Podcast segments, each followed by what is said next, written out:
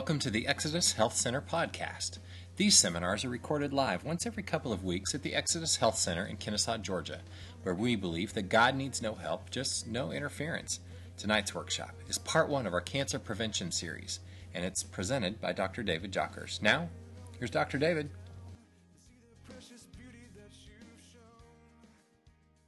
So a lot has changed, right? So I was back in the 1940s, believe it or not. Right? So it was a doctor-approved cigarette. That was that was basically what they had right there. And so, of course, it wasn't until the 60s, 1950s, 1960s, where the Surgeon General came out and they said, well, cigarettes are linked with lung cancer. Before that, though, the reason why that doctors actually um, actually recommended smoking, believe it or not, the reason why they did that was that they knew that stress was the underlying cause. That's what their you know, hypothesis was that stress obviously was an underlying cause, an underlying factor in, in disease processes. And so they recommended smoking to reduce stress right? And so, of course, you know, it does that, but uh, unfortunately, it's also toxic, right? And so, this is one of the things that we know is that, you know, every year, you know, science changes, right? There's new medications, new technologies, and we start to apply those, and it's only years later that we really find out some of the effects of those things, right? So, does anybody here remember like uh, right? It was a, it was kind of like a, uh, uh, what was it for morning sickness, right? Do you remember that, Carol? Right? I don't remember what it was for, but I remember that it was horrible. Yeah. So women took it so they wouldn't get, you know, morning sickness, right? When they were, you know, having their, you know, when they were pregnant, right, and whatnot. And what ended up happening was children, all these children were born with little, um, with basically no extremities, right? So they basically had no legs and arms, right? And there's a whole group of, ch- of, of people, real live people now, that are called the thalidomide children, right? And they were damaged by this medication. Okay, but it wasn't until a couple years before it came out. Who remembers Vioxx? Anybody? Remember Vioxx, right? So Vioxx was a number one selling NSAID medication, right, for pain, for chronic pain, um, arthritis, things like that. And it's said to have killed anywhere between 80 to 160,000 people before they pulled it off the market, right? Bearing holes in people's hearts. So it was on the market for years and years and years before they actually found out the disastrous effects behind it, okay? And what happens is, unfortunately, there's so much money and politics behind it. A lot of the chemical companies, you know, they get involved in this, and uh, you know, they, they want to suppress some truth in order to, uh, you know, to to keep uh, financial control. And uh, you know, it's an unfortunate thing. But as we go through this, we have to understand about cancer is that this is also a, you know, not only a deadly disease, but unfortunately also a big time business as well. And so, first thing we, we have to understand is, um, is our culture, right? And the mentality behind our culture. So, in our culture, we have certain philosophy and a way of looking at life. And that philosophy is this: is that health is predetermined from basically from the outside in, in a sense, right? That it's predetermined by our genetics, right? So what we were given when we were born, and then also what bacteria, what viruses we were around, right? So if somebody doesn't get sick, they're considered lucky, right? So they're just, you know, it's just, you know, lucky, right? It wasn't really a product of something they did. It was more so considered that they just got lucky, right? And when somebody gets sick, they're considered not lucky, right? So they um, they just happen to not have luck, right? And they end up getting sick. And so, you know, the great medical solution, of course, is more drugs, more vaccines, you know, less organs equals less sickness and disease, okay? And so this is the culture. So when we're watching TV commercials, when we're watching TV in general, right, this is the culture that's speaking to us. So whether we know it or not, we're affected by this, right? Who's ever wanted, who's ever avoided a public place when you got, you know, the cold because you thought, well, I don't want to pass this on to anybody else. Who's ever done that, right? Guys, you, do you realize it? That there's really no, there's not really much science behind that that that's really more of a myth than anything, right? That the reality is there's there's bacteria all over the place in, in this room right now. I mean, if you were to look at it under a microscope, there's just massive amounts of bacteria, viruses, all kinds of microbes all around us. We're all exposed to it, right? But the reality is, it's the people with the lower immune system, right? The people that um, that that are susceptible that will catch something. Okay, that they'll they'll they'll get that uh, that disorder, right? And so the biggest key is this, is that our bodies should be adapting and functioning well. But this is our culture. This is what it speaks to us. It speaks from this language that we've got to run away, we've got to be scared and avoid sickness and disease, rather than really taking the steps to be proactive to prevent it. And that's really what we're going to go through and teach tonight. So All right, so the devastation of cancer, we look at the statistics. Every 30 seconds, someone is diagnosed with cancer. One out of eight, every eight women will develop breast cancer. It's more than ever, right? And so, how much money do you think we've raised for breast cancer awareness over the years? Billions, exactly. All, all together for cancer research, okay, in the last three years, we've raised over $2 trillion, okay? But has cancer gotten better or worse? It's actually gotten worse, right? Statistics say it's gotten worse, right? Right now, 41%. You have a 41%, it's the highest it's ever been, chance of getting cancer during the course of your life. Two out of every five people now will, will end up developing cancer. And so 700,000 people die of, of cancer every single year. The cancer rate in children has exploded in the last 10 years. One out of every 300 children diagnosed with cancer before the age of 20. Okay? And so if it was genetics, you wouldn't see this massive explosion, right? You wouldn't see things like that. And so you look at our, our medical system. This is out of Business Week, so this isn't you know my words or anything. May 29, 2006, they did an article, Business Week, pretty good magazine. They said that our medical system every single year at that point Right now, it's even more. Costs $2 trillion every year. And this is a, a medical doctor. He said this. He said, everything we do is based on rules and traditions, right, not scientific evidence. And they talked about how vested interests play a significant role in the course of treatments and recommendations. This is a common knowledge thing. People in the medical profession know this, right? Um, you know, we all know this, right? Right, Wendy? I mean, you know this. Wendy's a pharmacist. I'm going to have her talk uh, here a little bit later about some of her experiences, right? cancer study. So look, let's look at this right here. Dr.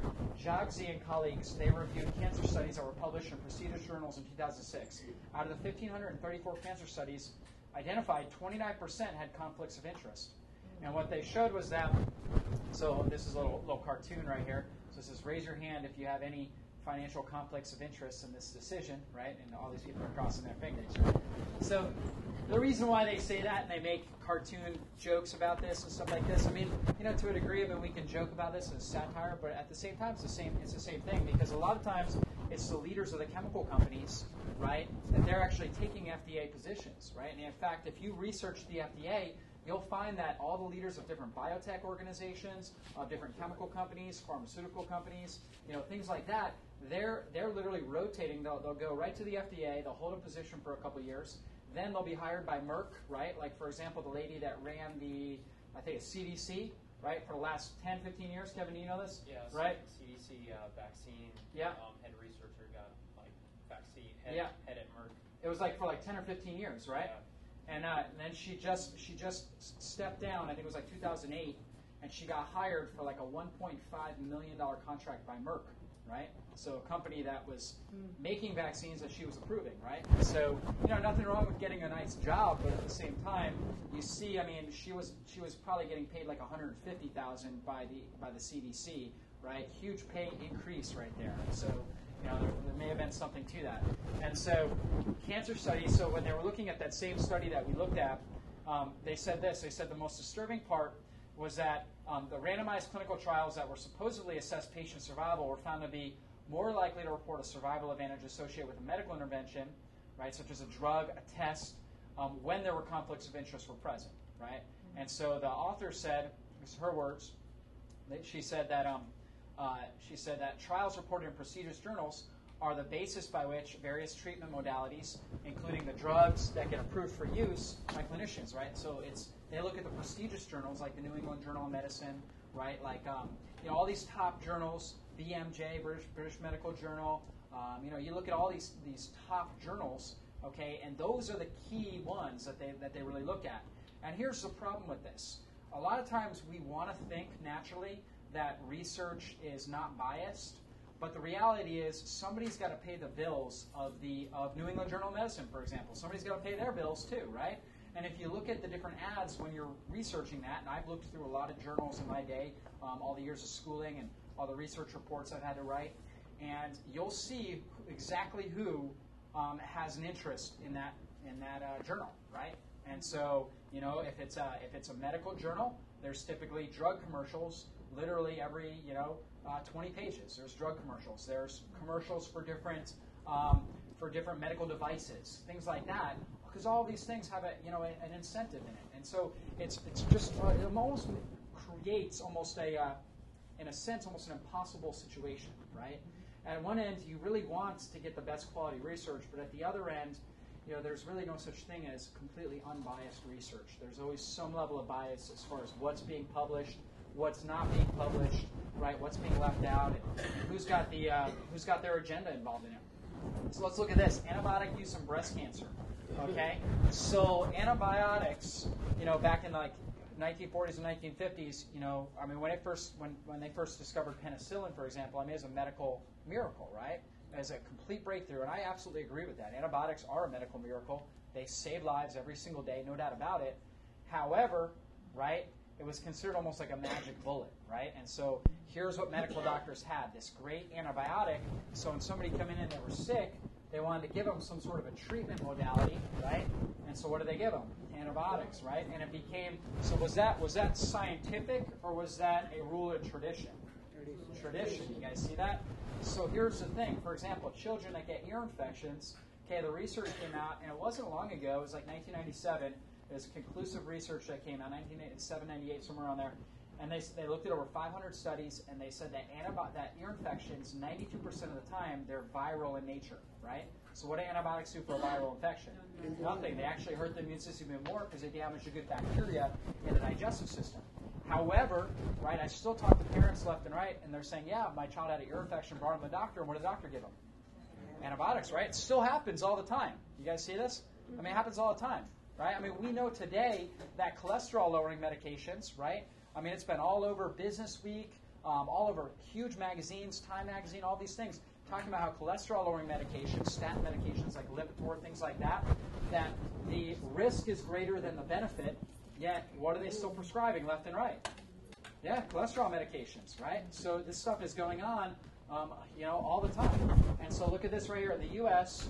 Okay, back in 2004, Journal American Medical Association, they said in 1995, more than 22.6 million antibiotic prescriptions for non-bacterial acute respiratory infections were filed in 1995 alone. Right? All cases of antibiotics were associated with increased risk of breast cancer because that's what this was was looking at. And this is what they said. They said when we take antibiotics, it decreases the phytochemical metabolism by the internal microflora. They're finding out more and more about how our internal ecosystem, the microflora, which we have 10 times more bacteria in our digestive system than we have cells in our body, right? Unbelievable amounts of bacteria that line all those mucous membranes, right? And it's so critical that we have a healthy balance there. Antibiotics destroy that healthy balance. They damage our phytochemical metabolism. Phytochemicals play an inhibitory role at several points in the carcinogenesis pathway, right? So the pathway of um, uh, basically producing cancer um, by they modulate different enzymes. And so the use of tetracycline, right, which is a antibiotic, may be associated with increased production of prostaglandin E2. And so that is an inflammatory molecule, right? And is chronic inflammation in our body good or bad? Bad, right? So antibiotics, what they do is they swing us, they shunt our body into an inflammatory metabolism, right? So it pushes us into a chronic inflammatory state. And when we continue to use antibiotics year after year after year, right, we're creating a response, a chronic inflammatory response in our body, severely damaging our system. And so, antibiotics and breast cancer, let's keep going, right? So, inflammation plays a role in breast cancer carcinogenesis, like, like uh, we were mentioning there, right? And so, when the immune system's out of balance, chronic inflammation can produce DNA damage via reactive oxygen species. So, who's heard of free radicals, right? Most of you guys? So free radicals, unpaired electron, they damage cell membranes and they damage DNA, they mutate DNA. You get enough mutated DNA and they're replicating out of control, what do you end up having? Cancer, a tumor, right? Exactly. This is what happens. And so let's look at this. Baby aspirin. Who was ever told, right, that taking an aspirin a day would be good for you, right? Probably a lot of us, right? And so let's look at this.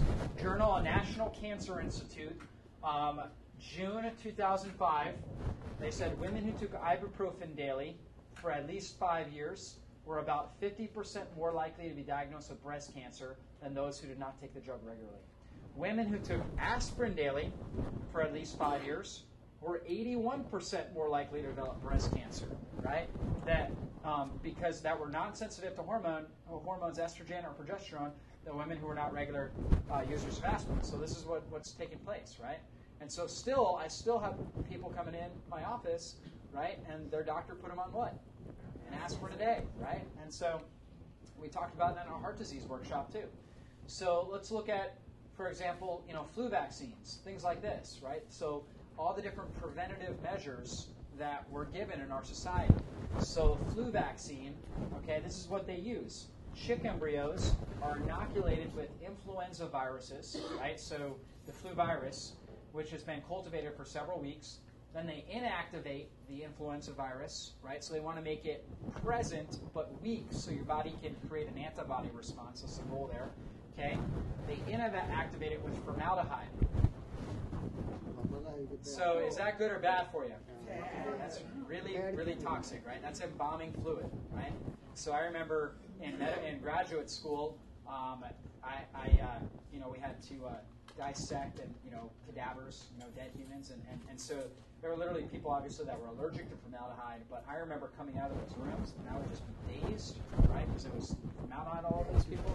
Oh yeah, exactly. The last thing you'd ever want to put in your body. Formaldehyde is a poison, very toxic for your system. That's why it inactivates the influenza virus, right? And so then it's preserved with thimerosal, right? Is that good or bad for you? Bad, right? And so they say they took the mercury out, but chances are, right, they probably haven't. But here's the thing even if they do, then what do they use? They still have to use a heavy metal. So what's their second alternative? Aluminum, right? Is aluminum good or bad for you? Very bad, very toxic. You guys see how this works? Right? If we looked at the ingredients in a vaccine, you would never want to get any one of those ingredients injected into your system. Any one of them, right? If, if somebody came up to you and they said, I've got a little bit of formaldehyde right here. I'm going to inject this into you. You would like, you'd be like, you're crazy, right? Yet, this is we go in. The doctor says this is going to help you prevent the flu, and we're like, okay, here we go. Roll up the sleeve, shoot me up, right? But the reality is, these things have toxic things that they're putting in our system. We got to understand. Again, this is a rule and a tradition. The way that they find the value of the vaccine, right, is they look at the antibody response. Okay, and do these things create an antibody response? Yeah, they do. Okay? But the reality is this health and the prevention of disease is a lot more than an antibody response, right? It's a lot more than that. It's about purity and sufficiency, not about an antibody response. Your body will produce its own antibodies because that's what God designed it to do when we're, when we're non toxic, pure, and sufficient. So we got to look at. So look at this, the H1N1 flu vaccine. Who remembers H1N1? Okay?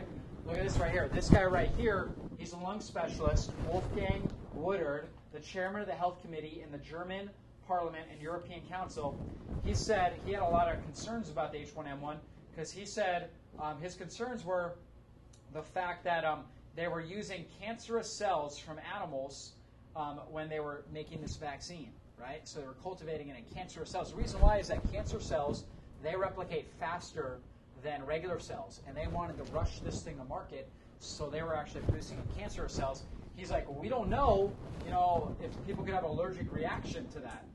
He's like, there's no studies showing how people react when you inject cancer cells, right? No long-term studies showing safety. Listen, do we need studies on that? Right? No. Do you want a cancer cells injected into your system? No, right? And so, allergic reaction, are you kidding me? Right? I'm more concerned about cancer, right, than that. Okay, so dangers of chemotherapy. So can so let's let's start this off. Can chemotherapy save a life in certain circumstances? Yes, right? And there are certain cancers that it can, blood-borne cancers that have that, that it's shown some level of results with. In fact, three like leukemia, non-Hodgkin's, uh, lymphoma, right? And there's uh, one other one I think that had some level of results with. Okay, um, but the reality is this: it's also kind of a philosophical understanding that you got to have too. Okay? And we look at this, even if chemotherapy destroys the cancer, right, in your body, is the reason why you got cancer is the reason why because you lacked chemotherapy in your body. No, right? Like, were you deficient in chemotherapy medications? No. So this is a question we got to ask ourselves, right? We got to ask the right questions. The quality of the questions you ask determine the outcomes you have in your life, right? So the doctor wants to give you a flu vaccine. Is the reason why somebody would get a, a flu because they didn't have that vaccine in their body, right? No, I mean God. So here's the thing, right? God made us pure and sufficient. He made us with everything that we need. We don't need anything from the outside in. We just need a non-toxic, uh, a, a pure non-toxic system so our body can heal from the inside out, right? Let's look at chemotherapy. Chemotherapy and radiation damage respiratory enzymes. This is really key because we're going to talk about as we go on when there's low oxygen content, that creates an environment for cancer to grow, right? So the low, so when it damages respiratory enzymes and healthy cells, now the cells get backed up with lactic acid, right? And they have to turn from aerobic metabolism into anaerobic metabolism, right? Without oxygen. The byproduct of anaerobic metabolism, right? Who's ever done a burst, right? And then how do you feel afterwards? A little burn? What is that? Lactic acid, right? That's a byproduct of anaerobic metabolism. So what happens? We get more of that acidity into the cell, and that damages those cells. Dr. Dan Harper, okay, is a chemotherapist. He did a cohort study. That means he did a study on other people in his profession, chemotherapists, oncologists, right? He found that only 9% of oncologists t- took chemotherapy for their cancers. Only 9%. So if only 9% chose to do chemotherapy, what does that tell you? They don't want it done, right? They see people going through this left and right. They're like, not for me. Okay? So most cancer patients in this country die of chemotherapy. This is Dr. Alan Levine, MD, um, wrote a book called The Healing of Cancer. Okay? Well respected guy. Most cancer patients in this country die of chemotherapy. Chemotherapy does not eliminate breast, colon, or lung cancers. This has been documented for over a decade, right? These are the most common cancers. Yet doctors still use chemotherapy for these tumors, right? This is what he talks about. He's like, it's been not well documented, yet um, you know the survival rates are very low, right? Yet uh, they didn't do anything about it. Despite evidence, or despite widespread use of chemotherapies, breast cancer mortality has not changed in the last 70 years. This is Thomas Dowell, medical doctor of the New England Journal of Medicine. So he's, he's one of the editors. Okay, um, as a rough estimate, neurosurgeons do well to cure one in every 1,000 brain cancer patients they operate on. Radiation therapy slows the growth of adult tumors, gaining perhaps one month of life, and may result in, in cure of only one in 500 to 1,000 patients. This, similarly, chemotherapy, despite 30 years of clinical trials, has not resulted in the development of a single drug or drug combination that elicits more than an occasional transient response in primary brain tumors. So they're not having any effect with that with, with brain tumors. Okay, and this is Dr. Robert Burdock, oncologist and professor at the University of Washington Medical School. So, you know, these are real life quotes. These are guys that are, you know, leaders in this. Okay? And so you think about this radiation therapy slows the growth of adult tumors, gaining perhaps one month of life. And so we had a patient, uh, she gave this to me. Where was that? Where did I put that? Right over here. So she went through radiation for breast cancer, okay? She gave me the bill for it, okay? How much do you think it cost? 50,000 total charges $79,492 Right? Right? So so no, that was the charge. They're hoping the insurance pays forty-two thousand six hundred and eighty-four dollars and sixty-one cents. Right? So this is you know, this is um, this is radiation treatment right here, okay? And so, um, is cancer a cheap disease? No. In fact, um, Terry, who's not here tonight, but she's um, she works for me. She had breast cancer, went through radiation chemotherapy, right? She said it was one hundred fifty thousand dollars after the after uh, insurance. She had to go. She had to declare bankruptcy, right? And she went from a stage two to a stage four during that process while she was being treated right? So she was actually a worse stage. She turned in that. They said they, they basically gave up on her. I'll have her give her testimonial here one of these weeks. Um, they, they basically gave up on her, right? They said, well, there's nothing we can do for you. So she started juicing. She started really doing all, all the things that I teach her to do, right? And she's completely over. She's cancer free today, right? Yet she had to go bankrupt and go through all of that um, in the process. And so this is um, this is Charles Huggins, medical doctor, doctor, Nobel Prize winner. This is his quote. He said, "Remember, there are worse things than death. One of them is chemotherapy. Right? Who's ever seen anybody go through chemotherapy? It's not pretty. I mean, I, I watched my grandfather go through it, and that was a really huge turning point in my life. I saw him go through that. I said, you know what? I don't want to let anybody suffer like that. And so, bottled death. This is what Hubert Humphrey called it. Described chemotherapy before he died of bladder cancer. He called it bottled death. Okay? And if that's not enough, let's take a look at tumor inhibiting drugs. Okay? So these are different drugs that they give you for certain cancers. Okay? Now, when you want to come up and, and, and just explain briefly what you were telling me this morning? So Wendy's a, a pharmacist, right? Yeah. Uh, just let us know your training real quick. Um, I'm a pharmacist. I've been a pharmacist since 1995, and I work for um, an insurance company that is Medicaid managed care. So we um, see a whole lot of cancer patients, breast and cervical cancer patients. Even if they have other insurance com- insurances, they can get on Medicaid just for having breast or cervical cancer. So we see those patients every day. Um, the Avastin that's used for lung cancer is what it was indicated for. They use it for breast cancer too, and it only extends survival by if two months, if that. And what they're finding is that there's more people that die of heart attacks from taking the Avastin than the people who mm-hmm. actually were being saved from the cancer. So the FDA has actually talked about removing the indication for breast cancer, but the manufacturer and all the chemotherapy doctors out there are fighting and not wanting it to be removed because they want to keep using it on the breast cancer patients. So it's mm-hmm. sad.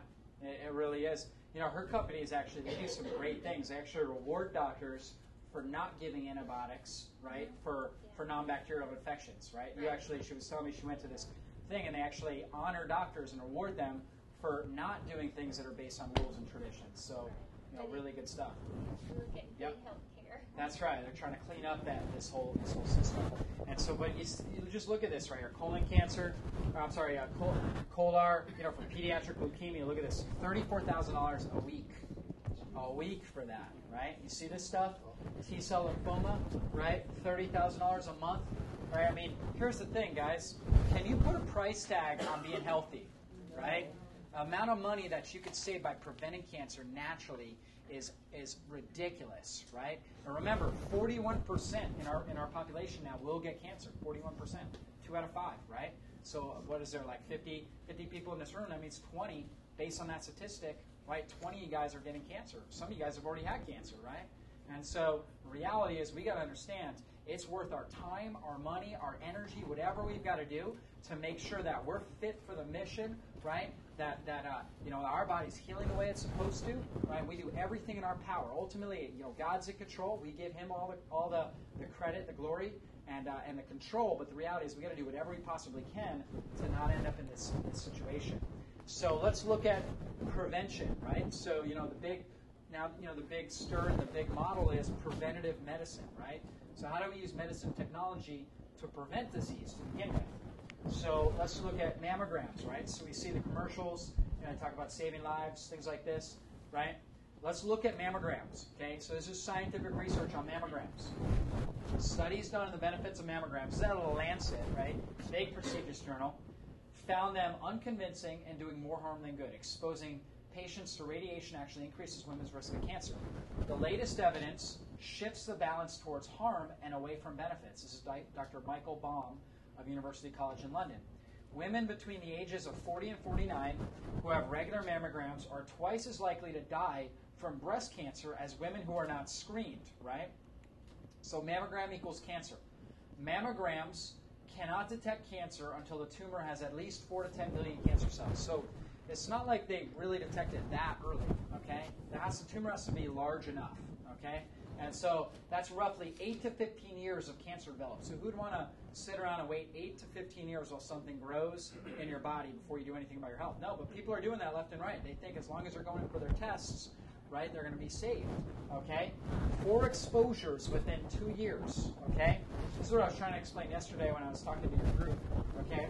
You have this one radiation dose exposure. What that means is that's the maximum limit of radiation exposure that any one individual should get in a year, right? That would be, you know, that would that would basically be all we'd ever want to do, you know, maximum. Okay, and obviously we want to get a lot less than that, right? So what they've shown is that four exposures within two years, right? Because they do two shots. They do, you know, a lateral and a uh, and a front, right? When they're doing the mammogram, so they do two exposures every time they do it. So if you were to get it done, right, every year, then that would get you that one rad exposure. That's equivalent to 1,000 chest x-rays. So I take x-rays in my office. So what that means is one of the x-rays that I take in my office, right, or I'm sorry, one one series of mammograms is equivalent to 500 X-rays. So if I were just sat there and shot you left and right with X-rays, right, you'd sue me, right? And so, yeah, we'll go in, right, and uh, you know, we'll we'll jam our, you know, they'll do mammograms right there, and, and they'll just radiate us like this, right? So by the time a woman has had 10 mammograms, her risk of having at least one fal- false positive is 49%. So less than one half to 1% of those who get mammograms will turn out to have breast cancer. Right? So um, what they're saying in these studies is that the reality is there's more harm than there is benefit, right? But here's the thing, okay? There's whole huge hospitals with gigantic radiation wings, right? And they make their living off of guess what? Mammograms, right? And so, you know what? They have strong lobbying power. Medical technology is very, very strong. It's not just pharmaceutical industry. Medical technology, you know, they have very strong lobbies. When uh, they actually came out and they were going to knock out, because you know, it's once you turn 40 as a woman, right? You're suggested to get a mammogram every year. Some of you guys know this, right? They were going to take that out. They were going to say, they were going to try to take the first step, right? And say, okay, we're going to wait till 50 before that happens. And there was a huge uproar, right? Huge uproar in the medical profession, right? All these radiologists coming out saying how, you know, that was going to kill people and this and that. The reality is, they, they, the, the lobbying power was too strong, right? So they, they couldn't do that. They're looking for ways to save money on healthcare, right? But you know, the lobby, if the lobbying power is strong, they're not able to do it. So anyways, um, this is a little cartoon, right? I, I, don't think it's quite like this, but um, you know, you can see right here. Um, you know, detect cancer, cause cancer, right? So, which one do I push? Usually, we just push them both, okay? And so, mammograms. So, as early as 1928, physicians were warned, right, to handle cancerous uh, breasts with care. So tighten off and painful compression of the breast causes lethal spread of malignant cells, right? So they can actually rupture them when they push them against there, right? But you know that's kind of the standard of what they what they typically do, right? So here's a better test, guys. This is a uh, thermography. It's a better test. Um, my opinion, it, it, it, detects cancer. A lot of researchers have said it, it detects cancer quicker, right? It'll find it, you know, before a mammogram will. It's non-invasive, okay? However, because of the, radiologists, right, and the medical lobbies, okay, it's not covered by insurance, right? But you can still get thermography done. Some holistic centers do this. Um, I'm not sure. I think there's some people in Atlanta, right? I know there's a lady in Stone Mountain, a holistic medical doctor does this, and there's some different people. Safe, easy, pain-free, no radiation exposure. So you can see right here, normal breasts, okay? This is what happens. So what it's looking for is areas of increased metabolic rate. So cancer cells, they replicate faster and they demand more nutrients, right? And more, you know, basically more nutrition is what they're demanding because they're replicating faster. So they're kind of like a, a I always I always call it like this. It's like a very selfish individual, right? So if you get you know enough selfish individuals in the world, and it causes massive problems in the world. But when we're all working together, right? Create good things happen, right? And so this is kind of what, what the same thing with cancer. We get enough cancer cells, enough of these cells that are, um, are, are not decide, deciding not to do what the brain's telling them to do, not to do what their normal function is, but instead they want to eat up all the nutrition, right? They want to eat up basically uh, you know everything they possibly can and save nothing for anybody else. They want to spread wildly throughout the body um, what happens? We end up getting destruction in the body. It's the same thing, you know, with the world. So it's kind of like a microcosm of the world. So that's the thermography right there. Yeah.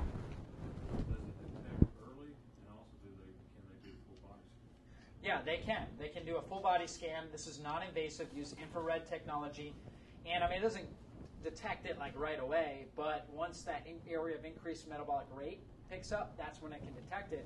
So it sees it faster than mammogram sees it. So that's a good thing about it, okay?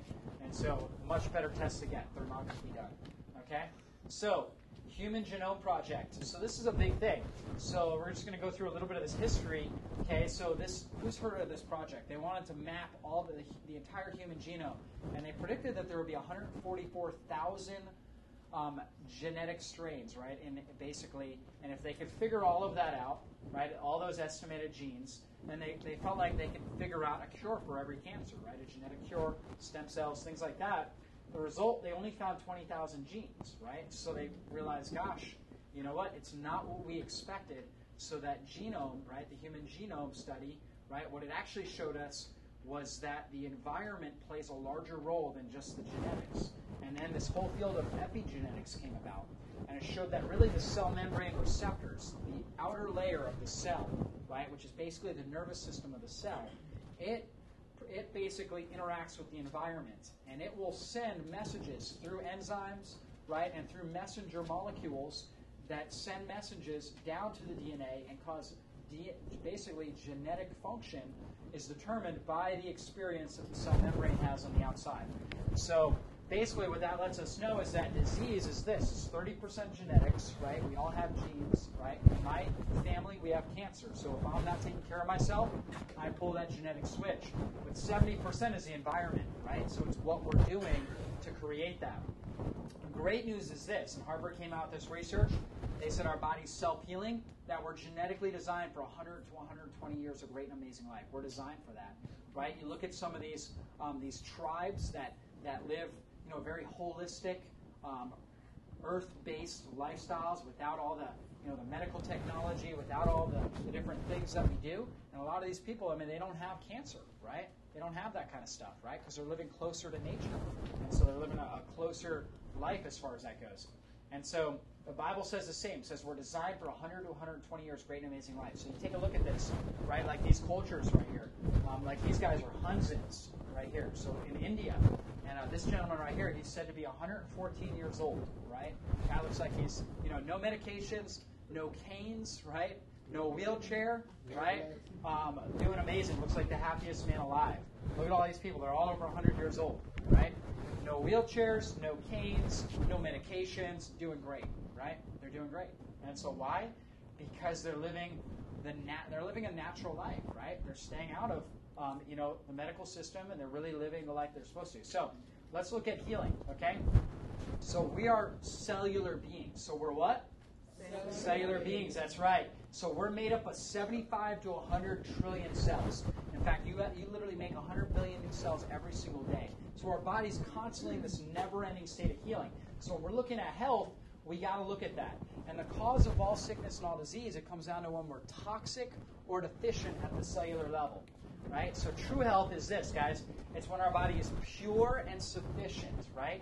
Disease is when the body is toxic and deficient. Does that make sense? Right? So we've got to make sure that we're pure, non-toxic, and that we're fully sufficient. Everything that we, our body needs depends on, right? So we need eight things to function normally and remain healthy. So how many things? Eight things. So let's go through this. Ingredients for a healthy cell. Number one, nutrients. We got to have the right nutrients. Oxygen, we got to have water, so the right water. In fact, we got a water workshop coming up early May. We're going to talk about how to alkalize, provide the right water. Sunlight, okay. Uh, let's see, rest. Who got who got some sun this weekend? All right, awesome. If you got sun, give yourself a round of applause. Woo! Good job, guys. There we go. Detox. We got to be detoxing well. We got the proper pH, right? And then, of course, last but not least, we got to have healthy nerve signals going out to every cell of our body. And so let's go into this. So, the incredible cell. So, this is a medical researcher right here, Nobel Prize winner, Dr. Alexis Carrel. Okay, and he said this. He said the cell is immortal. It's merely the fluid in which it floats that degenerates. Right? He says, renew this fluid at regular intervals, give the cell what it requires for nutrition, and as far as we know, the pulsational life can go on forever. So he checked it with chicken embryos, right? He did a lot of different studies with this, and he said as long as he kept the, the environment uh, environment healthy, right, the cell would just continue to go on and on, right? And he was using animal cells that were only expected for a certain lifespan, right? And they far outlived that lifespan, okay? And so this is what, what his research said. He said the human body was not designed to fall apart. That's what he said, mm. okay? And so here's, here's what we got to look at. So when the fish is sick, what do we do? Do we think about throwing an antibiotic in there? No, right? Do we think about maybe a chemotherapy drug, right? A vaccine. Do we want to stick a needle in there and jam a vaccine in that fish? No, we don't think about things like that, right? It's all about first the natural impression is change the water. If your plant is wilted, what do you want to do? Water. That's usually the first thing we think about, right? Or put it in the sun, right? Get it some sunlight, get it the nutrition, make sure the soil is healthy, right? This is what we got to look at. So proper pH, we're going to go into this right here. So all disease is associated with an acidic environment. So what kind of an environment? Acidic environment. That's right. So balanced alkaline acidic relationships are key to true health. So remember, remember what chemotherapy did, right? It damaged your respiratory enzymes, right, which shunted the body and shunted those cells into anaerobic metabolism. When our body's chronically in anaerobic metabolism, we create more what? Acid, right? We create more acid byproducts, exactly. So let's look at this. Oxygen. So the cause of cancer, this is Otto Warburg, two time Nobel Prize winner. So this is what he found. He said the cause of cancer is no longer a mystery. He says, We know it occurs whenever any cell is denied 60% of its oxygen requirements, mm-hmm. right? So alkaline tissue is highly oxygenated, acidic tissue is poorly oxygenated. Mm-hmm. So I'm going to do all of you guys a favor right now, real quick. So everybody oh, stand up with me. All right. We're going to get oxygenated right here. Get a little, little quick burst. Nobody's going to fall asleep on me tonight. Okay? So here we go. Here's what we're going to do. We're going to work the upper body and the lower body. Okay? All right. So we're going to do squats right here. Okay? So we're going to do what? That's right. We're going to have our hands up over our head like this. And we're just going to go back and we're going to come up and squeeze our butts. Okay, guys, ready? We're going to do 20 of them. Here we go. Ready? And go. Squeezing what? Our butt, our glutes. That's right. Good. Three, four, five, six, seven, eight, nine, ten. You guys are doing great. Keep it up. 11, 12, 13. Get a good squeeze. 14, 15, 16, 17, 18, 19. One more. 20. All right. Woo! Good job, guys. Proud of you guys. Awesome. Good job. Good job. Give somebody a high five. All right. Squats are one of our best fat burning. They're one of our best fat burning exercises, anyways. So we actually enhance the testosterone secretion, growth hormone. So we're burning fat, right? So good stuff. Oxygenate our system. Great exercise. So here's what we look at. So acid, right? So we have high amounts of acid, and that can be through our diet. High stress causes acid. Anybody here under stress? Well, a lot of you guys, right? So stress comes from three different ways. You have emotional stress, which we're all aware of, and that's what we naturally c- call stress. However, stress comes in two other ways other than, than emotional stress. Chemical stress, which would occur if we're eating a bad diet, right?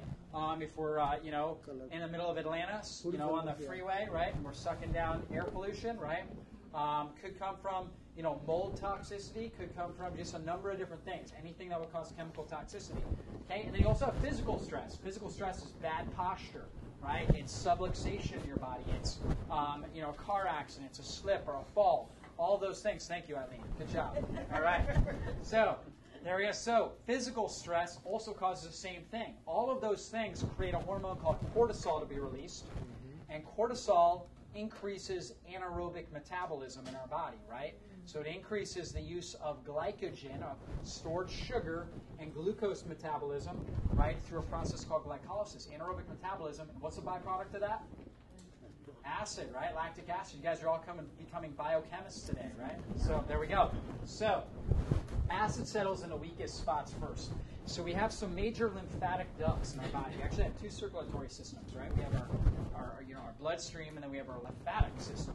And so major spots, right? We've got one down here by our like our solar plexus area, right? So down in this area.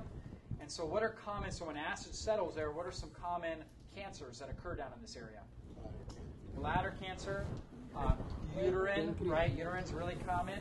Um, you know, ovarian cancer, prostate cancer for men, and colon cancer, right? You guys, you guys see all that, right? So all those different types of cancers. And then right up here are axillary ducts, right? And what kind of cancer? Breast cancer. You guys see that? Exactly. Breast cancer occurs in there. Okay? And so, by the way, this right here, this area, pancreas, spleen, right? So spleen plays a big role in our immune system, right? And the pancreas, of course, that's a common cancer too, pancreatic cancer.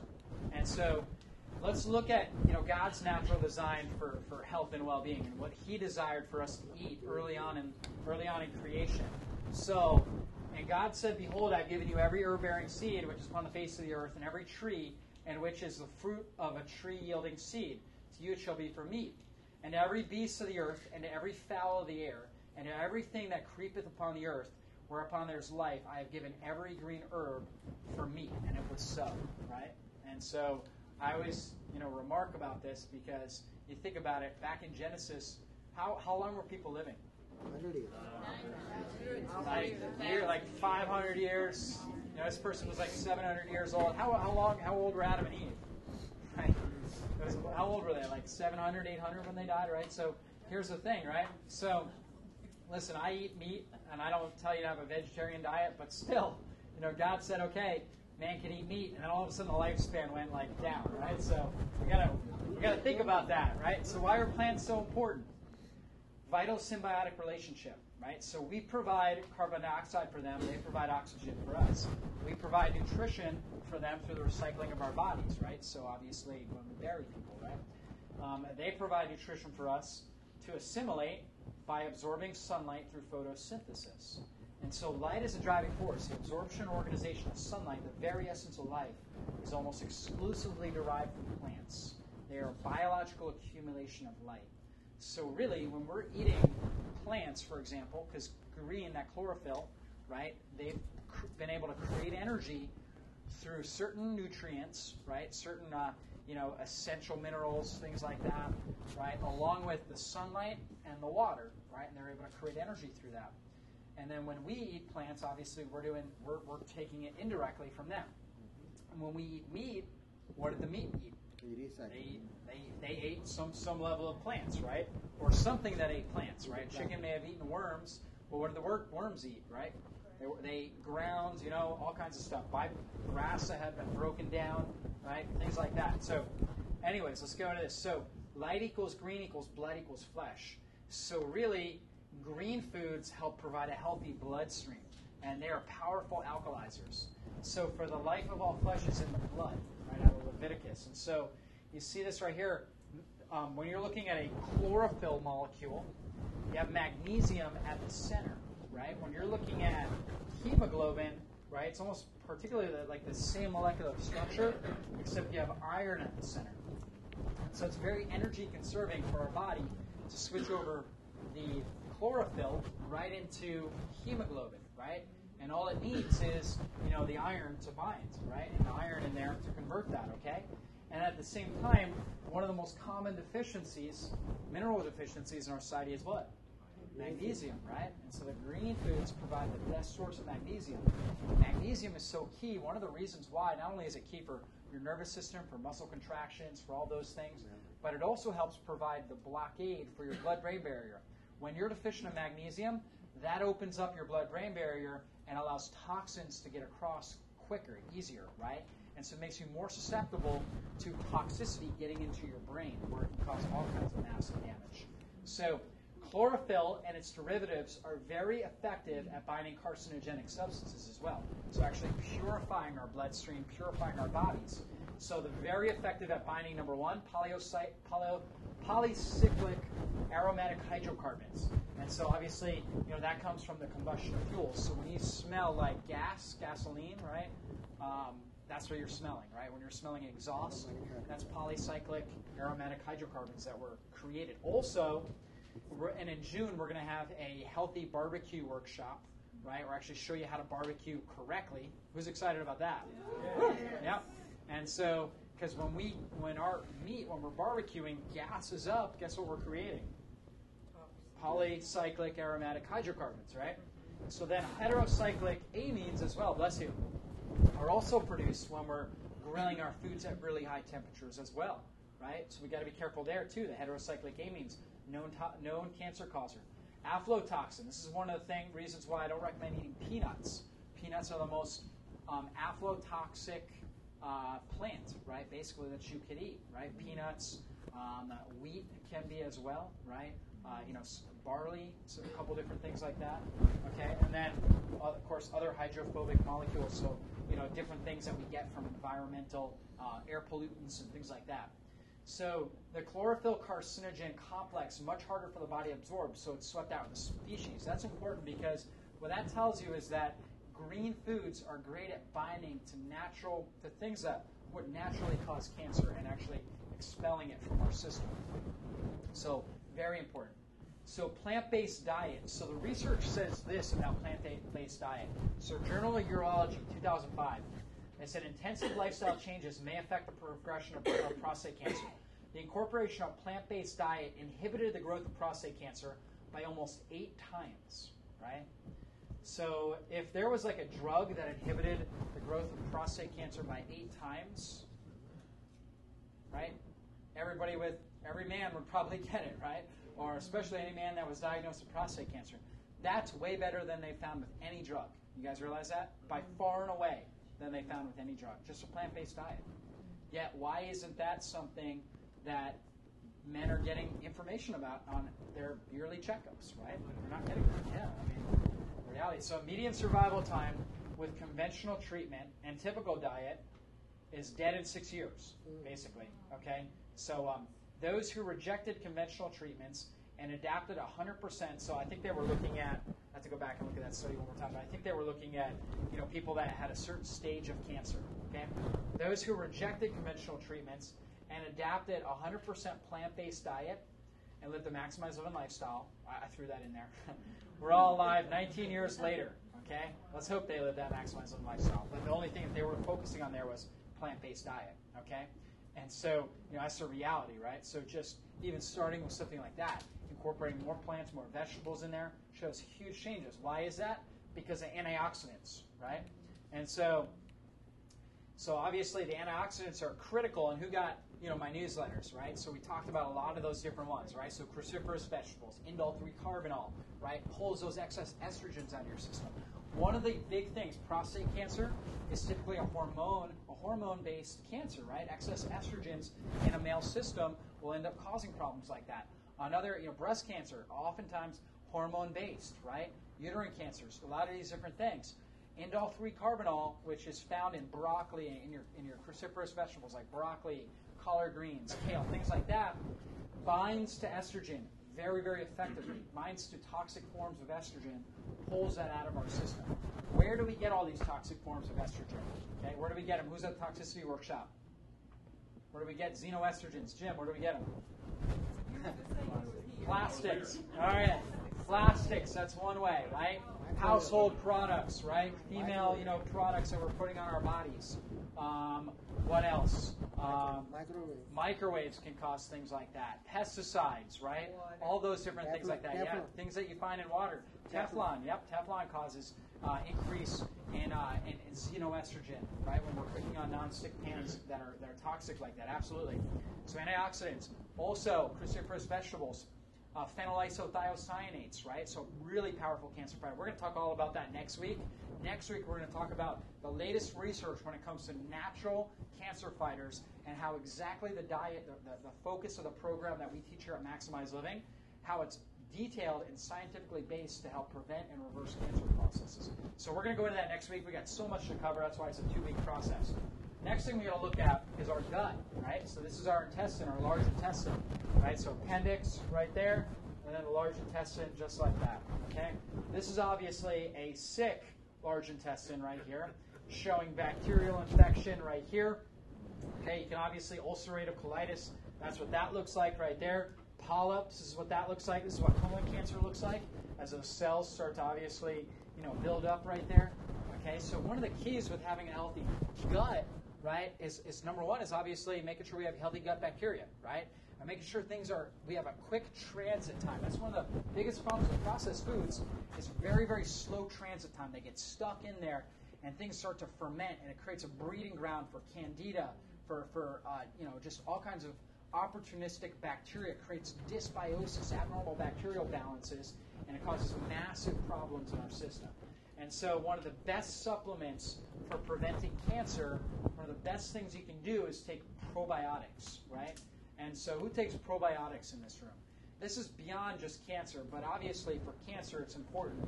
But on top of that, for your immune system, for your sinuses, for all those different things, it is just critical that we're taking probiotics on a regular basis or eating, and or I should say, eating fermented foods. Because years ago they didn't have, you know, God didn't create um, you know, Mercola probiotics in the Garden of Eden, right? That wasn't there. It wasn't like he had his own tree. Here's your probiotic tree, right? It wasn't like that. But it was a natural, common knowledge thing that they would ferment their own foods, right? And so it's just common knowledge. In fact, all the longest lived cultures, when they study them, all these people, one of their key staples is fermented foods, whether it's kimchi, whether it's um, sauerkrauts, uh, whether it's raw, you know, goat milk yogurts and, and kefirs and things like that, or co- you know, in Caribbean cultures, oftentimes they use coconut coconut water, um, coconut water kefir. In fact, you can get that at Whole Foods. One of my favorite drinks, right? Um, I think I drank a whole thing of it in like two days, just a couple days ago, right? It's like I, I, I, I gallop this stuff. I just drink it right out. But I still take probiotic supplements too. Really keep keep that gut really healthy and strong. So really, really key aspect of it. So definitely want to get our probiotics. And then, of course, you know, this is uh, kind of showing the intestinal wall, right? And so showing kind of what these good bacteria will do, right? So they're actually, this guy's got a shovel right here, right? So he's getting rid of the crud, right? He's, he's moving that, right? These guys right here, you know, they're cleaning up. This is called villi. So you have these little pockets, right, in your intestine, and this is the bloodstream. This is where we absorb nutrition into the bloodstream. It has to get absorbed right in there. These bacteria, not only they make it more bioavailable, nutrition more bioavailable, but at the same time they help clean up all the toxins. They help produce B vitamins, do all kinds of really helpful stuff. So really key that we're using that. Okay, and then the next supplement is our supplement of the day right here is enzymes. Okay, anybody in here use digestive enzymes? Anybody? A couple of you guys do. So enzymes are really key right? So they improve the digestibility and the bioavailability of nutrition in our body. So they help us again, you know, get the most bang for our food that we're eating, right? Absorb more nutrition for our food. And so one of the reasons why a lot of people are really hungry, um, you know, in our society is that they're just not, they're malabsorbing, right? They're not absorbing the nutrition that's going into their system. So enzymes really, really powerfully help with that. They also help prevent toxicity coming from food, by, from basically the the byproduct of metabolism, right? So the toxins that come around from that. So they actually help your body use less energy when you're digesting. And that's another key aspect behind that is that you have a couple systems that are competing for energy. So one of those systems, of course, is your immune system. You also have your kinetic system. So our kinetic system is when we're, we're up and we're moving, right? So we're up and we're moving. Like, like, why does everybody stand up real quick? We'll use our kinetic system really quick. Don't worry, we're almost finished here. We're almost finished, okay? This time, guys, we're going to bring our arms up over our head. We're going to run in place and we're going to punch up, okay?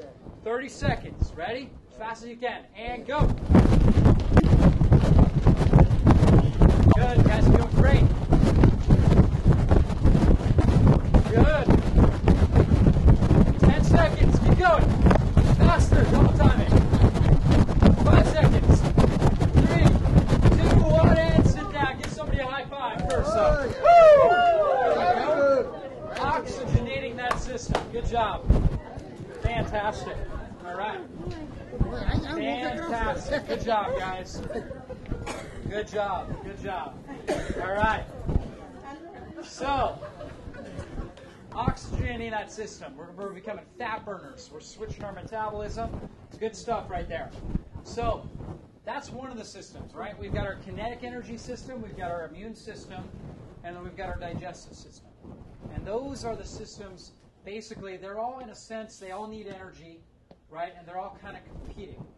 So, right there, when we started burst training, um, I, some different hormones were released, different neurotransmitters were released. For example, the adrenals shot up, and they, and they shot up uh, norepinephrine, right? Adrenaline, right? Get the heart rate up quick, right? So different things are released in our system. We start to dilate our lungs, right? So we can breathe, take take deeper breaths, stuff like that. One of the things, one of the mechanisms that happens is blood is shunted away from our digestive system, because you know what? Our you know our physiology, our internal physiology.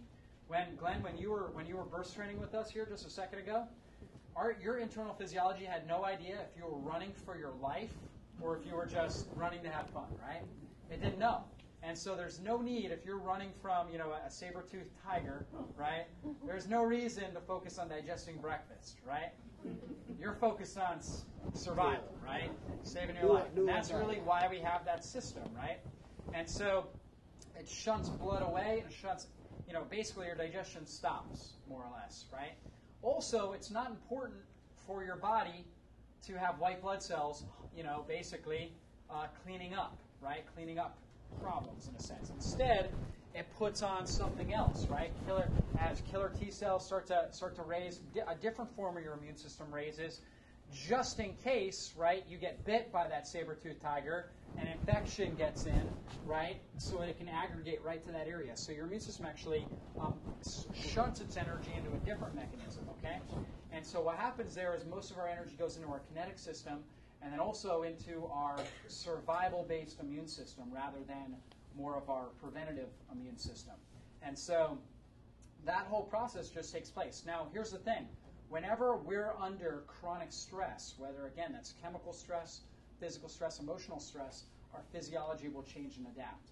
What enzymes help us do is use less energy with our digestive system, right?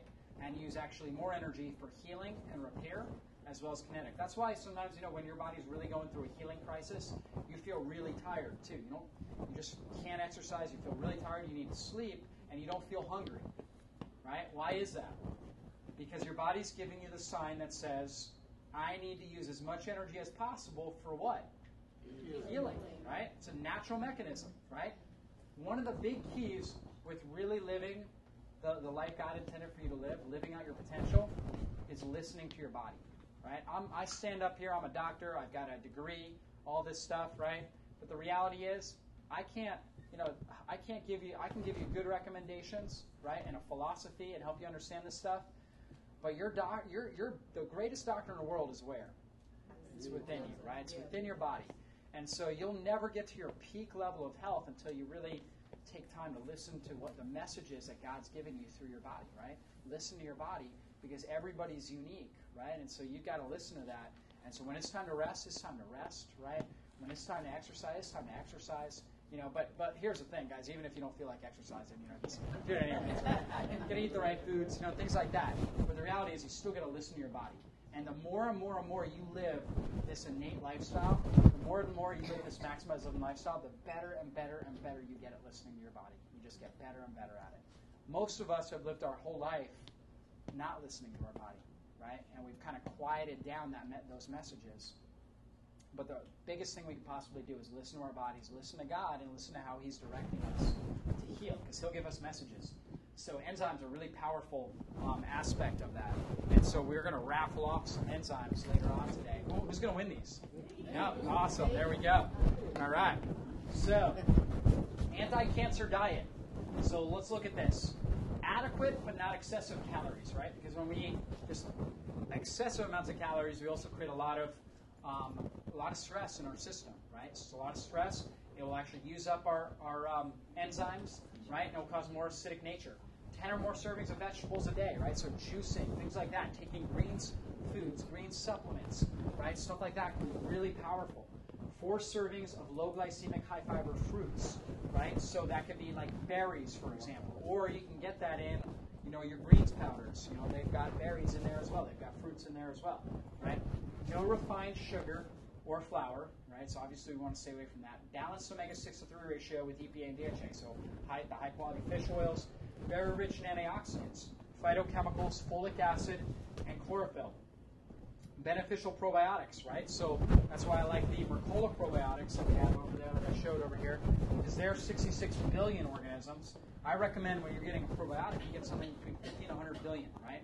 Very powerful effect that you'll notice, as opposed to taking, you know, 10 billion, right? There's a there's a substantial change that you notice when you start taking, you know, that, that probiotic that we take that we have over here compared to any one of those smaller uh, ones that have a smaller amount. Digestive enzyme, your body weight in ounces of water, so drinking lots and lots of water. And then just like we talked about last month, those daily detox cycles, right? Giving ourselves that 12 hour break between breakfast and dinner. I'm sorry, between dinner and breakfast, right? Where we don't eat, right? So we give ourselves four hours, you know, to, to process our last meal, okay? And then eight hours so our liver can do a full detox cycle, okay? And we should always be, you know, moving our bowels, getting rid of things on a regular basis particularly in the morning. Okay, and I, you know, I'll just be straight up with you guys. I mean, I, I probably, I probably move my bowels like four times a day, right? And that, you know, that's healthy, right? We should be moving our bowels with basically out as many times as we eat, right? That's really kind of a healthy way to go, okay? And so, exercise, of course, like we did, right? Obviously, huge for a number of reasons. You know, good thing about this diet right here is if you if you come into this office and you're following what we teach you to do, you go on my shopping tours, all of this kind of stuff.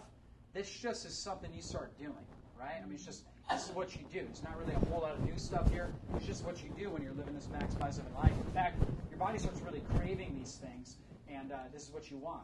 So, exercise, of course, for a number of reasons. Um, we want to increase our oxygen content. Our body gets better at processing oxygen and getting it into cells. Really key because we can eat the best diet in the world if we're just sitting there. We're sedentary, right? We're inflaming our body, right? And uh, we're not getting enough oxygen to the cells. We have poor oxygen utilization. Um, the lymph flow clears toxins, so also getting the lymphatic fluid to be moving.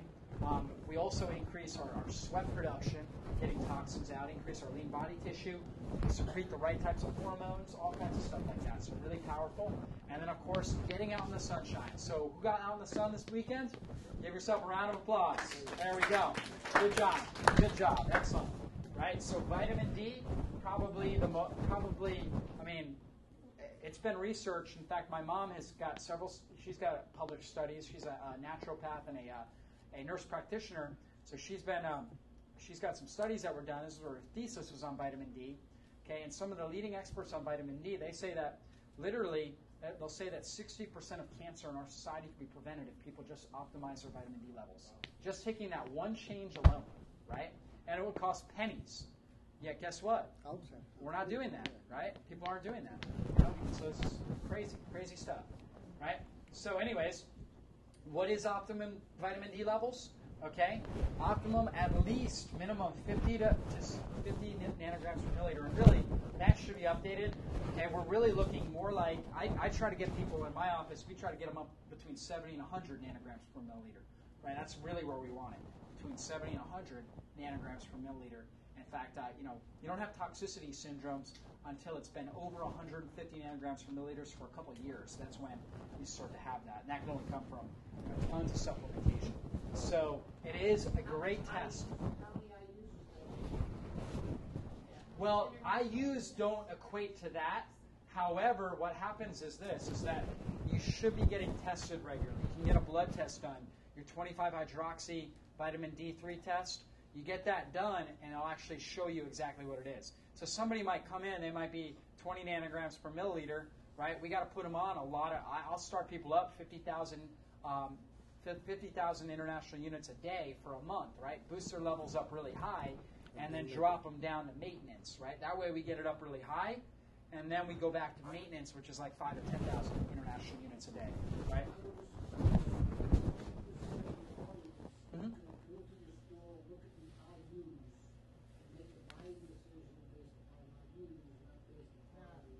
Right. So really, what we what we want to do, the, the kind of vitamin D that I would recommend would be this right here, the liquid dropper. This is the best way to boost your levels quickly. Okay. Now, the the the approved way of doing this, the best way of doing this, is doing it under some sort of medical supervision, right? So whether it's you're seeing me, right? I can guard you through this. I've done it a million times, right? Or you're seeing, you know, a medical doctor and talking to them about it and, and guiding through that. So don't just, um, you know, drink bottles of vitamin D. That's not what you'd want to do.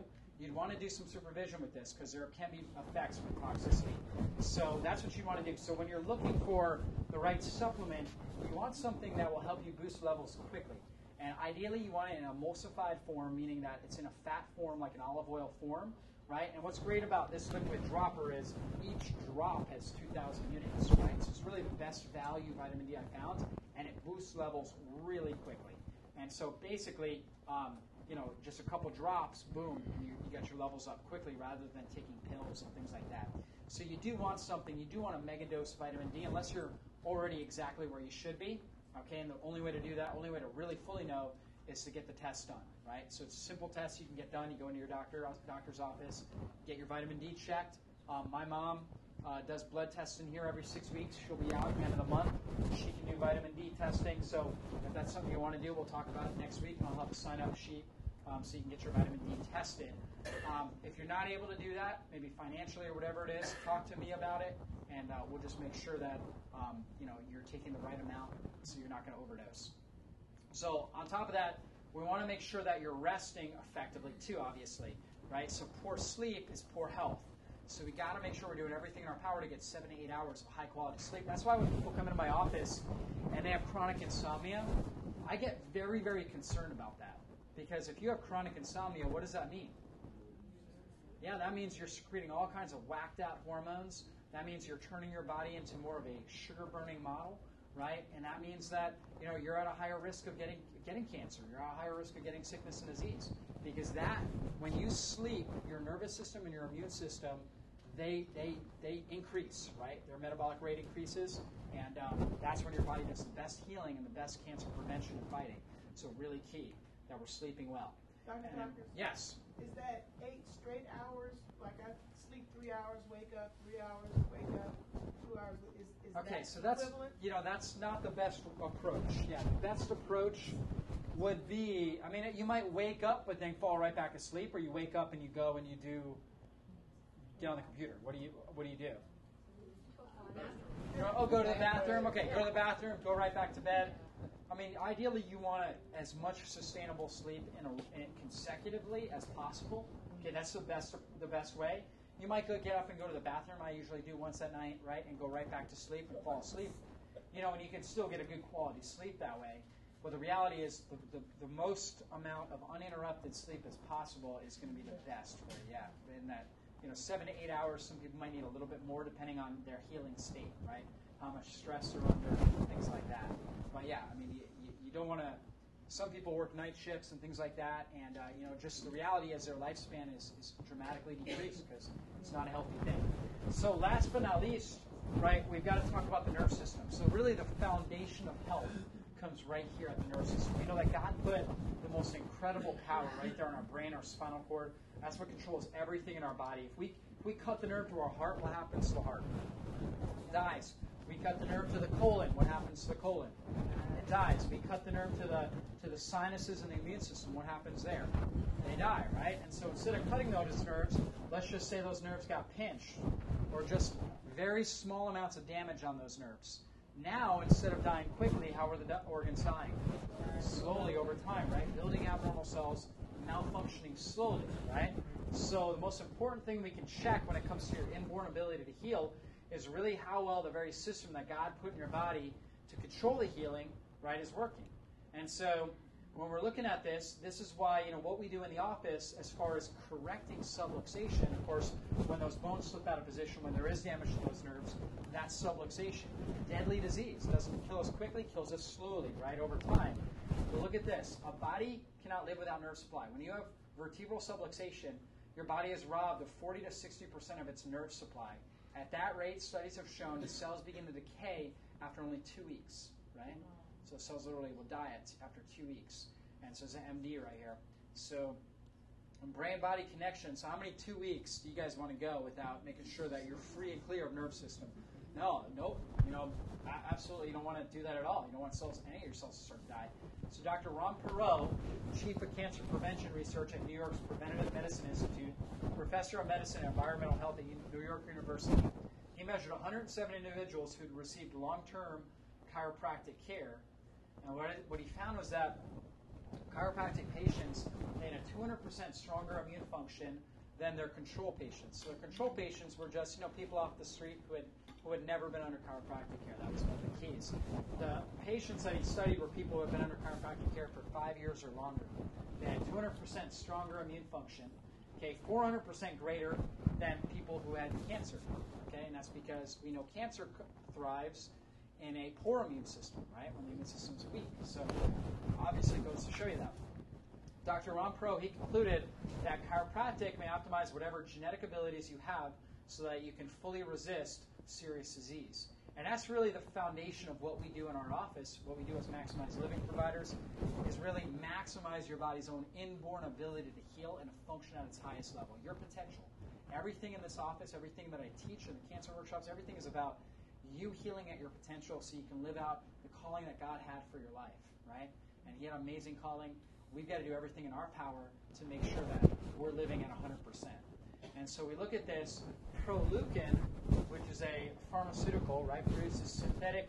So this uh, this this company Chiron produces synthetic interleukin, which is a basically it's an immunoglobulin in your body um, for treatments of cancers, cancers like renal cell carcinoma, malignant melanoma, um, viral infections. Um, it's also used as a booster immune vaccine and an AIDS treatment. So that's a synthetic version. Proleukin costs between eighteen hundred and two thousand dollars and $2,000 a shot, right? So if you get a shot of that, that's how much it costs. Okay. Um, I'm not familiar with the side effects, but it's it's something that they do like to use, right? I would imagine that your body wouldn't produce it as well, right? Because you're you're taking it artificially. Stimulates, right? This is what it does. It stimulates T lymphocytes to fight viral and bacterial infections and malignant cells. So T lymphocytes, right? Their job is right is is is to break down any kind of abnormal cell uh, manufacturing that's going on. So one thoracic chiropractic adjustment. The key with the thoracics is the spleens right in that, that area, right? One thoracic chiropractic adjustment increases, that's a mid-back area, increases interleukin 1 for two hours afterward, right? Increases at a substantial point, just like this medication, right? So one thoracic adjustment has that same effect, right? Dramatically boosting that. So, That is Serum not diol. on the shot, right? what's that? That Yeah. 2000 on the With no shot, exactly. You're absolutely right. So serum thiol, surrogate. This is a surrogate test for DNA repair and oxidative stress levels. Okay, they look at serum thiol, which is a aging, basically a measure for aging. Okay, patients under chiropractic care between, bless you, between two months to one year had significantly elevated levels. One to six years of chiropractic wellness care levels were the highest, so they took people of you know, different levels uh, care. And, uh, this is what they found, right? And so, how many of you guys have been under chiropractic care in, in this office, right? How many of you guys under chiropractic care have noticed significant changes in your immune system, So, a lot of you guys could raise your hand in here, and I could pull up a bunch of testimonials. So, I, I don't have to show you guys these studies. You already know it, right? But now you guys are getting the physiological terms of why that's happening, okay? So, when we're looking at this, right, we're testing this, obviously, how do we test for nerve interference, right? So we actually do these digital nerve scans. NASA approved they actually do these same tests at NASA on the astronauts, pre and post, really checking them and seeing exactly what's going on in their bodies. And so obviously, when we see color bars like this, is that person healing and adapting well, or what's happening? They're getting sick and dying, absolutely, right? And so, as opposed right here, now that scan's nice and cleared out, right? Body's healing, functioning the way it's supposed to. So we use, you know, digital technology to really be able to, to monitor this and graphically look at it and see how well the body's healing. And so, of course, you know, we also use the X-rays when we see that there's damage in the nerve system. Obviously, we need to look, take a look at the spine and really see a picture of it. And so, we have this normal, natural curve, right? Then our spinal cord is able to take on its optimal length, be able to send that power, healing, and life out to the organs. That's why that's called the arc of life.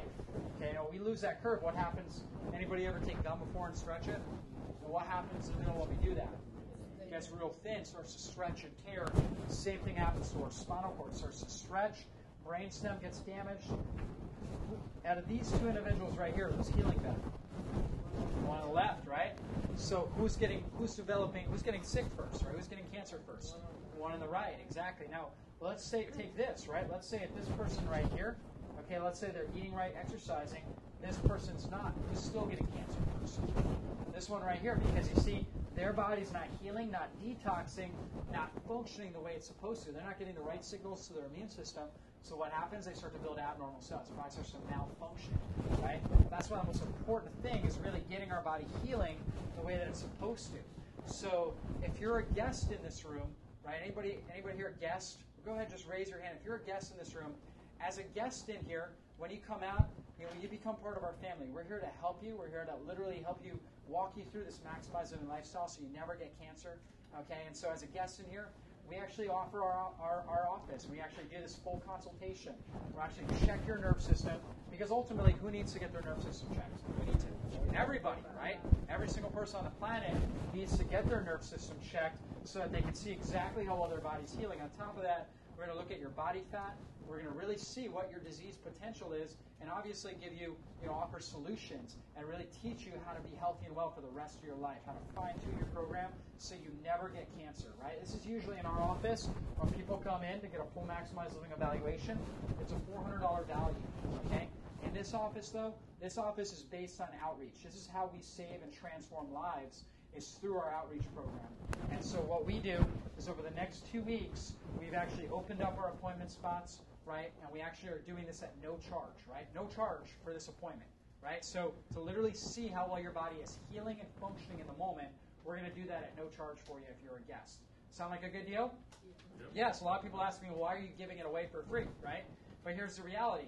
If we can prevent heart disease and cancer, right, and we have a number of people that can share testimonials in this office who've reversed cancer, reversed heart disease, right, then why would I hold that back, right, from anybody, right? So in this office, we're about community outreach, we're about saving lives. So we offer this opportunity for you guys to come in. So the only the only caveat on that is this is that in this office, we take health very seriously. Why? Because we know the reality is this. Every single day our body's either healing and building quality life and living out our potential, or we're going the opposite way, building sickness, disease, and death. I take health very, very seriously in here. And so if you do want to get checked up, I just please ask that you take it seriously, right? We have a very busy office, right? I, I just ask that you take it seriously, um, you know, and, uh, you know, we're ready to help you. We're ready to do everything in our power to help you transform your life and get to the highest level of health, okay? So if you're a guest and you want that appointment, just please raise your hand, okay? Charmaine's going to go around. She's going to get you scheduled for that. Again, only if you're really serious about getting healthy, optimizing your potential for the rest of your life. Then that appointment's for you. If you're really not serious about your health, right? Then um, you know it's just not it's not the right time. You can still email me, come to our workshops, you know, enjoy everything that we do. But um, if you're not serious about your health, please don't make that appointment. Okay? So that's a gift for the guests. That's the best gift of the day. Okay. However, I do have other gifts as well. Who likes gifts? Some of you guys do. Okay. So I got some other gifts. First off, though, this is what we're going to be going through next week. Okay. We're going to talk about the P53 gene. Guys, I'm just scratching the surface. Okay. Last year I did three workshops on cancer. This week I'm going to try to do it in two. Okay, but it's, it's tough to do.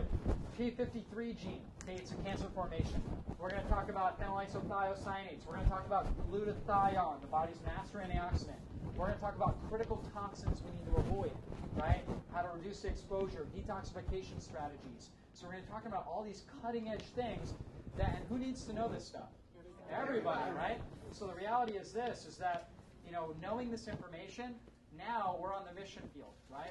So we want to make sure we get as, this information out, out to as many people as possible. So definitely, I, I hope and I pray that you can talk to people and, and bring people with you. And, uh, you know, that way we can save more lives. You have restored me from my feeble and broken soul. You have restored me. And that's the podcast for this week. Don't forget to check out our new website. Just log on to www.exodushc, as in health. See you next time.